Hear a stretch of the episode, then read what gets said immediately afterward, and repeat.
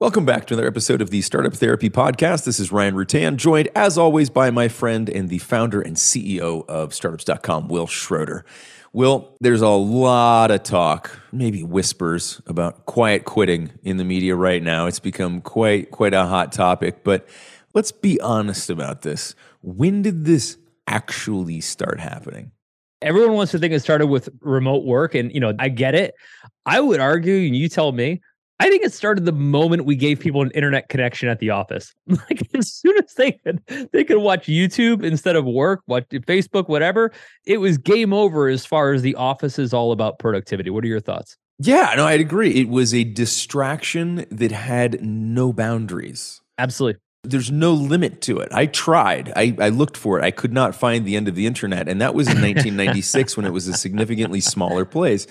So yeah, I, I, totally agree. This is not this is not a new problem. And look, we can point to all kinds of stuff. We can point to remote work. We can point to the pandemic. We can point to you know you know wanting to become more intentional and purposeful with the work they're doing, which means they have to jettison their corporate job or well partially jettison it but keep the salary. We could point to all of the layoffs and say that people are doing this as a security piece. They're like, well, look, you know, people are being fired out of cannons at, at Twitter right now instead of giving notice. So uh, yeah, it's cool to quiet quit, if we're going to be treated this way as employees, what respect do we owe to the company who's been paying us you know, up until now? I would argue there's still a contract there, and layoffs and firings are part of that contract. So I'm not buying into that entirely.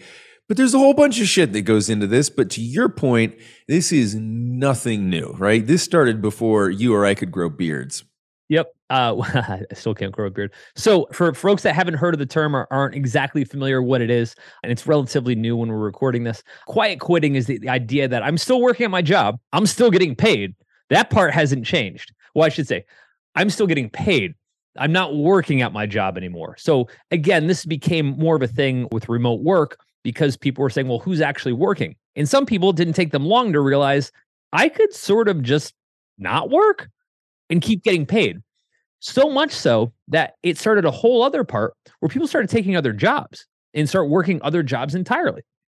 Which is insane to me. But well, could you hang on a second? I gotta I gotta take this call. Yeah, um. and so needless to say, as founders, you know, people leading these companies, we're terrified of this idea. This idea that that we're paying people or counting on people. And in the background, they, they have quiet quit altogether. And so in this episode, we're going to talk about kind of what it is, but also how to stomp it out, right? Like when you find it, kind of what does it look like in your organization? What are the motivations behind it? And how possible is it to do?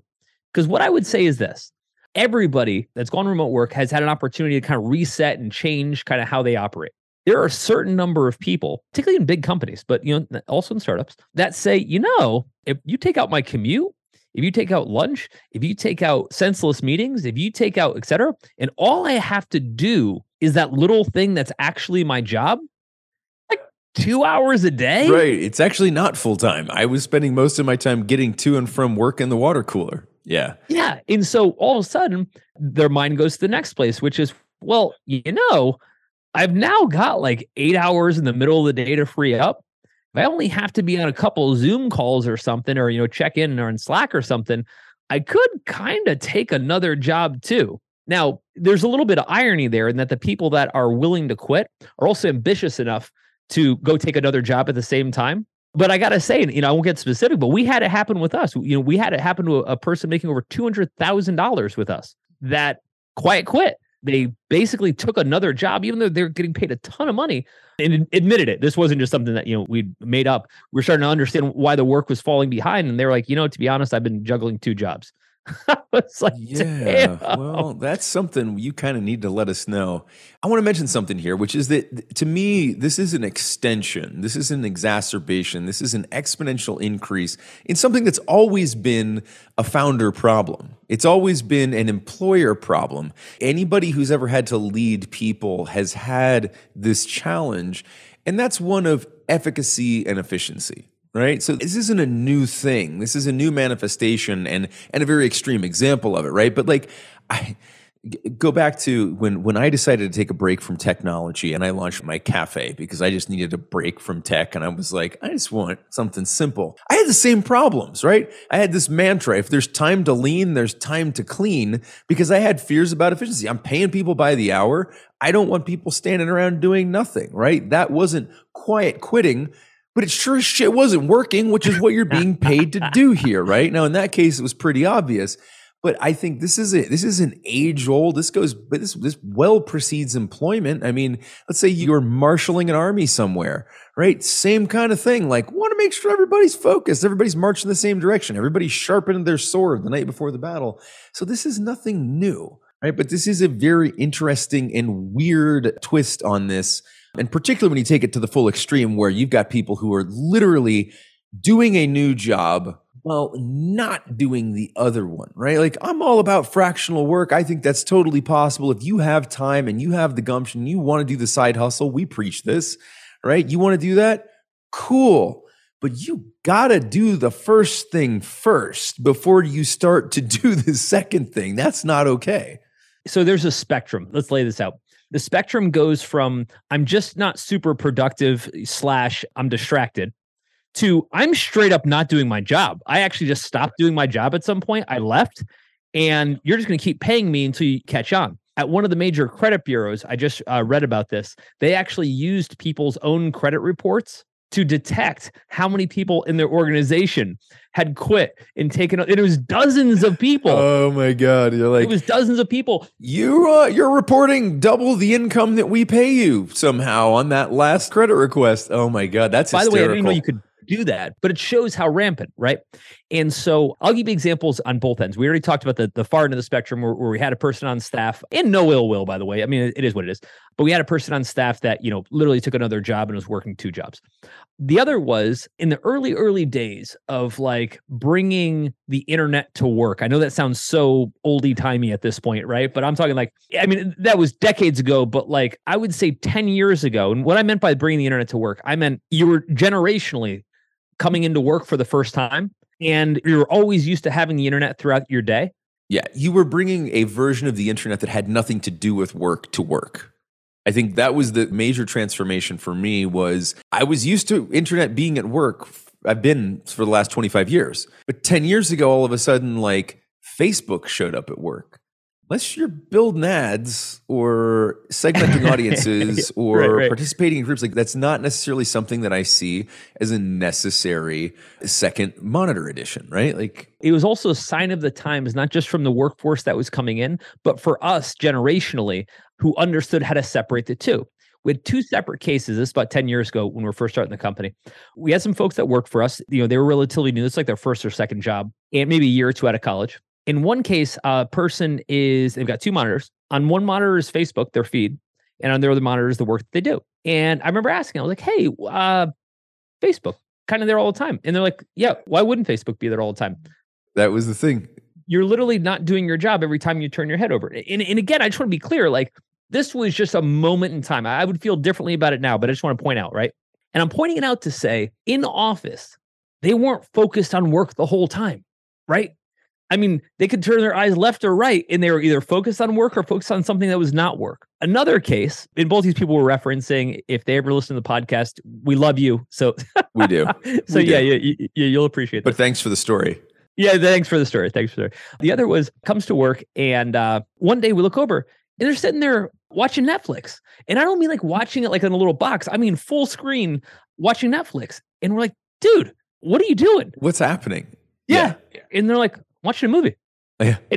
Like, I, I, I actually had an extended conversation on a walk about this, about how it helps to improve my focus and I need that as a distraction from the other distractions. And I'm, I'm like, I'm trying to hear you. I'm trying to believe this. And I'm just like, no, I'm like, I remember at the time, and I think we had this conversation. Again, this goes back a long time. This is 10 years ago. But I remember distinctly for the first time ever feeling like I had tripped and fallen headfirst into a generational gap. And I was just like, this makes no fucking sense to me whatsoever. It was so far away from us. Fundamental, yeah, but it seems to make total sense to you. So there's obviously a disconnect here. And so we had to explain things like it's not okay, at least per our company policy, right? Like this is not, we we can't just have Netflix and Facebook open half the day to where, you know, at any moment at your discretion, you decide whether you're working or not. Like we came here for a purpose. This building, when we used to do that, when we used to rent buildings and, and sit in them to work together, that was why we were there, right? Netflix is for the building that you rent or own at home where you park your car and go to sleep at night. This is something different. And that we had to explain that seemed so ludicrous to me. And yet, and they took it well, right? They're like, oh, okay, we can't do that. I got it. But that was the beginning of the end, is my point. That was the beginning of the end of where where work in the workplace was considered, you know, critical or or sacred or what have you. And and we were on the wrong, you know, we were the dinosaurs in that equation, to be clear. yep. Now, fast forward, you know, a decade later, and we're entering into remote work where there's there's no supervision whatsoever. We're now in a new reality for some people, it's the only reality they've ever had, which is we have no idea what people are doing at their computer all day long. Right. And so it invites this concern about well, what if they're not working at all? Again, in taking a step further, you know, what if they've actually quit? What if I get an hour a day out of them max? Right, right, right. So let's talk a little bit about what we can do to actually start to get a sense for whether people are are actually checked in or checked out because I, as a startup where every single person matters, the idea of having someone checked out is critical to our business. These are smaller teams. Somebody's checked out at Disney, sort of who cares? It's not going to change right. anything, right? They're checked out with us. Our products won't get shipped, our sales won't get made. I mean, it's it's a huge problem.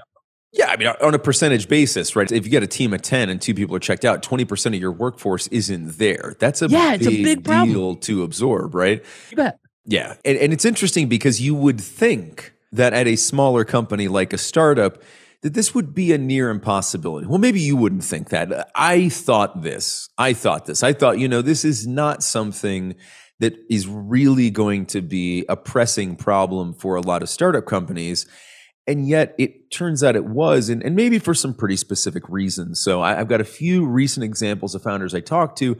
As this topic started to pop up i just started to you know kind of randomly throw it into conversation. Like so look is quiet quitting something that you're worried about? Is something you're facing? They're like oh my god like you can't imagine what's going on right now. Like we've got a team of 15 and three quarters of them are moonlighting but during daylight hours right? And and it's a major distraction. Like Part of that is that, you know, we're a startup company. We're paying maybe below market wages. Our benefits aren't the best. There's lots of like these justifications.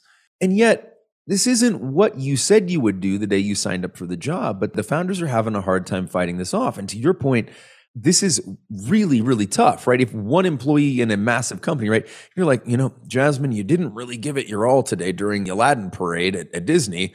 Not a huge deal, right? You know, we can work hard tomorrow. If 25% of your workforce, 50% of your workforce at a startup company, who, by the way, is still trying to figure all the shit out and nothing's working right. And it makes it even harder when nobody's working on anything. This is a disaster of epic proportions at a really small scale.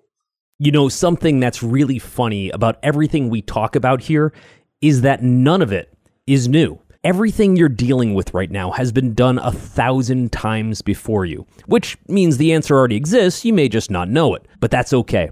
That's kind of what we're here to do. We talk about this stuff on the show, but we actually solve these problems all day long at groups.startups.com. So if any of this sounds familiar, stop guessing about what to do. Let us just give you the answers to the test and be done with it. Yeah. So in my eyes, I use the same management t- technique now that I've always used. And it's kind of this simple. It's simple, but it's so effective. Waterboarding. Waterboarding. Yes. the technique is this simple good players, people contributing, never shut up about it. Okay. And I don't mean that to be in a negative way. They're never quiet. Right. Now, that doesn't mean that sometimes people don't put their heads down and get some work done. But for a prolonged period of time, people that are really good at what they do or they're contributing hard, don't forget to mention it, right? Whether things are working or aren't, right? Because even if things aren't going well, right, it doesn't mean that, you know, you have to be you're only sharing success. But if you're sharing nothing, it's a pretty good indication that that's an accurate reflection of what's actually happening in your day, right? Why are you sharing nothing? Nothing's happening it's always an indication, right? Where there's smoke, there's fire. We talked about this actually, dedicated a whole episode to this. Where there's no smoke, there's nothing. right? so one of the things I mentioned was years ago, I worked with this uh, huge car dealership franchise uh, network, and I asked them how they managed all their franchises. This is back like in the 2000s, and they said we walk around. I was like, okay, okay, that's very vague. What do you mean? They said we go to each dealership and we walk mm-hmm. around. We put our finger on the car and we rub it to see if there's dust or you know a dirt on the car on the car mm-hmm. lot. We look around to see who's standing at each of the different positions the salespeople are supposed to be at versus taking smoke breaks or whatever it is that they do. And that's how we know when things are going right. I'm like, so so you know KPIs. You don't have like you know manager reports. Like, well, we have those, but those only tell you so much. It's the details, right, that tell you a lot. This morning, I'm working out with a buddy of mine, another founder, and he had to let someone go. And we we're, we were talking through it. And he said the same thing. He's like, you know what? In the last couple calls, he gets on the call and he, he's not prepared. I try to message him like a little bit after hours. He's got his notifications turned off. Not the end of the world, but these all start to become these compounding things. One or two you might be able to overlook, but when it's three or four, good people don't have three or four problems. It starts to form a pretty strong pattern. Right. exactly. Yep. Exactly. As we were working out, I was telling him, I was like, you know what? I know this in sales. We have all of our sales channels, right? And I love our salespeople. So this is no knock against them. Actually, not, has nothing to do with them specifically. When things are going well, when people are selling like crazy, sales channels are going nuts, right? It's a busy channel. Yeah. Yep. It's a high five fest, right? It's, it's, never there's never 15 Slack messages that say I didn't sell anything. Me neither, and I probably won't tomorrow, and I didn't yesterday either. Right? It never happened. Right? But when it's tumbleweeds in the Slack channel, I don't even have to look at our numbers. I know exactly we know what's what going the on. Numbers are right. Like I said, good players, and you know some of this performance, some of this timing. Good players are always performing, and you can always tell. They're shipping code, right? They're bringing in visitors. They're closing sales. They're completing projects. Like you don't have to wonder when this stuff stops happening.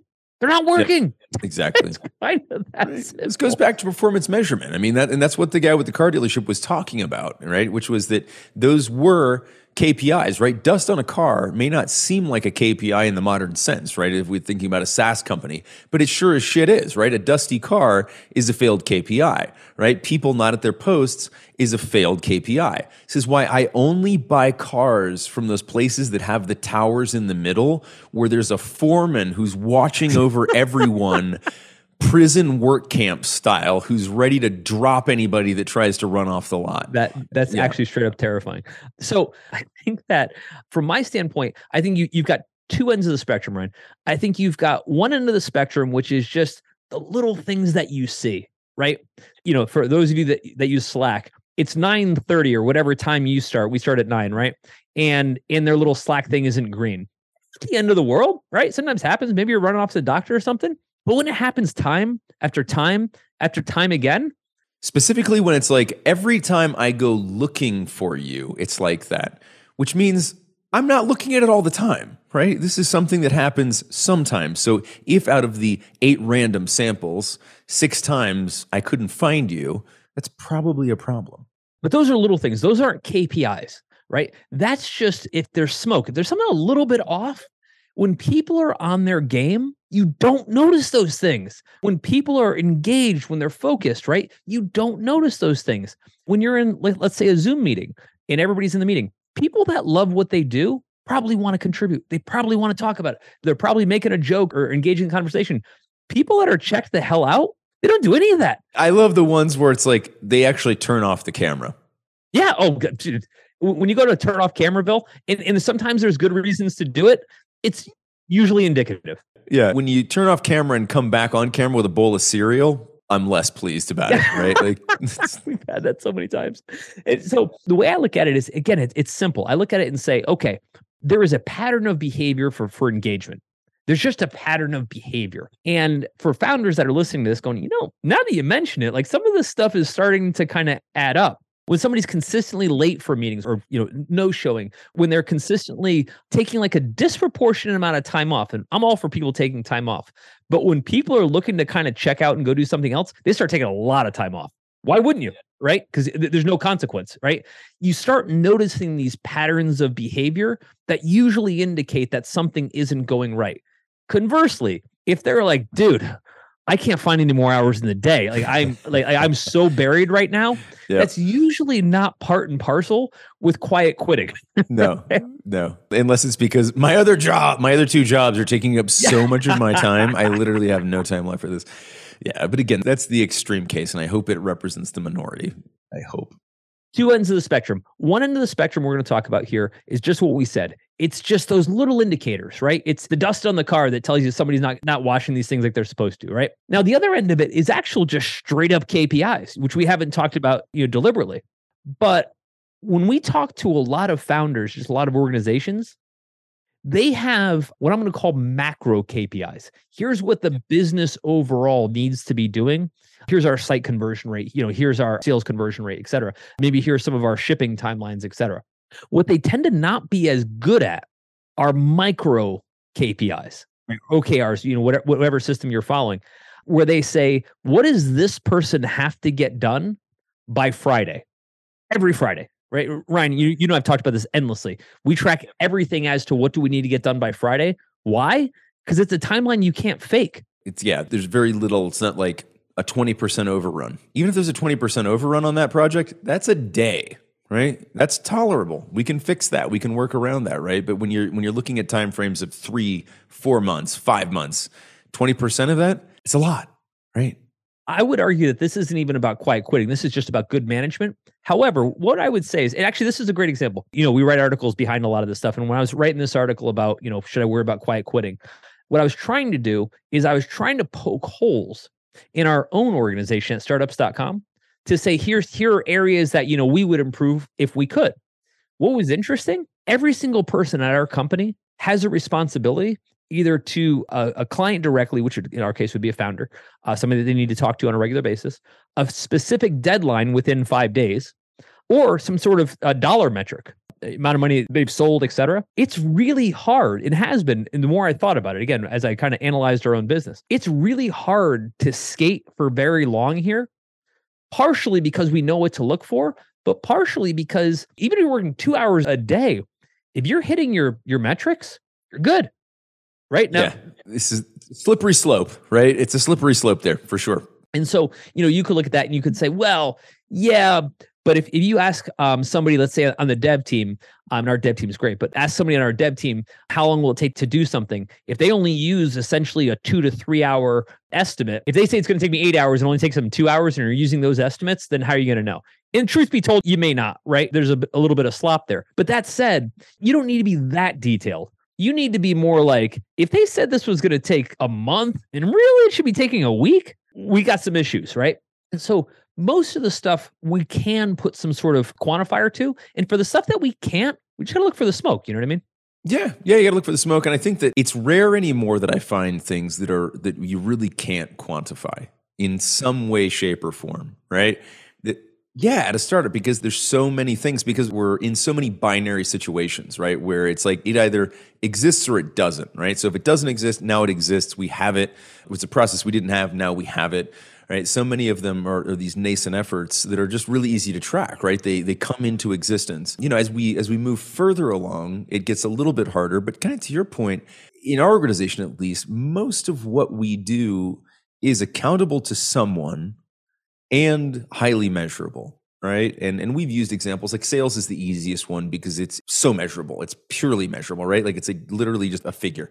Other things like dev become a little bit harder but again it's the feature exists or it doesn't right? And then you have things that that go along with that that where you start to pair up metrics which is okay how long did we say it was going to take? How long did it actually take? Yes it exists now but it took twice as long why right? So that we can adjust for that next time and so forth. And so having these these management frameworks like kpi like okr are super super important because i think it allows you to get that level of detail further down. Like you said most companies have these big big north star metrics that they're pointed towards but the reason that we hit those is by hitting shit tons of tiny little kpis or okrs right? Or the reason we don't hit them is because we're not, right? And one of the main reasons for that is people being checked out, not engaged, or just not clear on what they're supposed to do.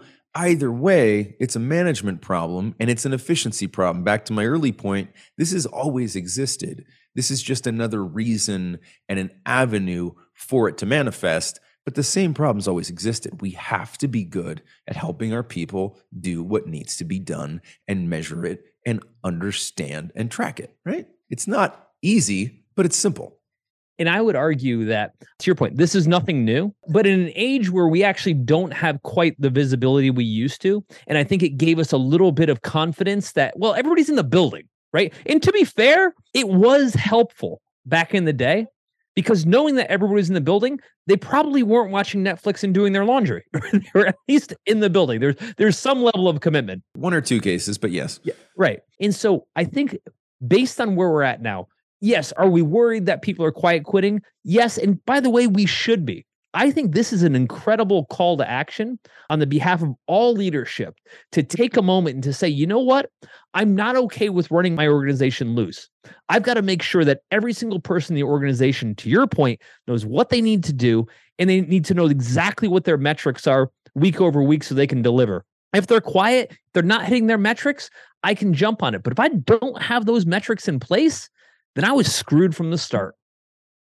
So, in addition to all the stuff related to founder groups, you've also got full access to everything on startups.com. That includes all of our education tracks, which will be funding, customer acquisition, even how to manage your monthly financiers. There's so much stuff in there. All of our software, including BizPlan for putting together detailed business plans and financials, LaunchRock for attracting early customers, and of course, Fundable for attracting investment capital. When you log into the startups.com site, you'll find all of these resources available.